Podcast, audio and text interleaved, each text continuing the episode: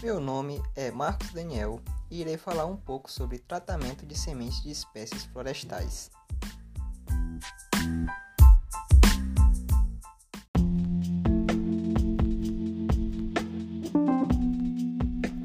As sementes de essências florestais possuem, de maneira geral, baixas porcentagens de germinação, pois os microorganismos podem causar anormalidades e lesões nas plântulas, bem como a deteriorização de sementes.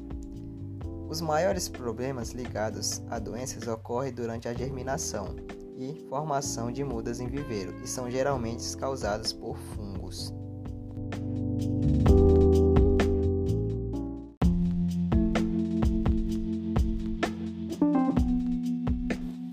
Com isso, técnicas de manejo fazem-se necessário para evitar perdas de sementes, como por exemplo a colheita das sementes antes do período de maturação, porque assim faz com que o tempo de exposição dela com microorganismos de campo diminua. No armazenamento das sementes, os fungos já podem estar presentes nelas, mas em forma de contaminantes ou em forma de micélio dormente, sem ativação, uma vez que eles sobrevivem mesmo com baixos teores de umidade. Por isso, devemos nos atentar com o teor de umidade presente nas sementes, pois esse, quando muito alto, favorece o surgimento de algumas espécies de fungo nas sementes. Por exemplo, os fungos representantes dos gêneros Aspergillus e Penicillium, que causam podridão e deteriorização das sementes, é, eles são ativados quando o teor de umidade está em torno de 25%, ou seja, controlar esse teor deixaria eles inativos.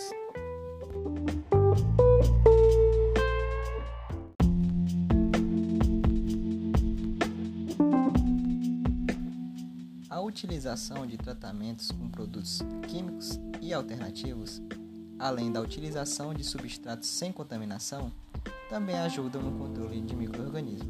Porém, tratamento biológico, especialmente para sementes de espécies florestais, é o mais recomendável, pois é um método não poluente, não agride o meio ambiente e exerce o controle por meio do desequilíbrio ecológico dos patógenos alvo e oferece uma ação mais duradoura que os controles químicos e físicos.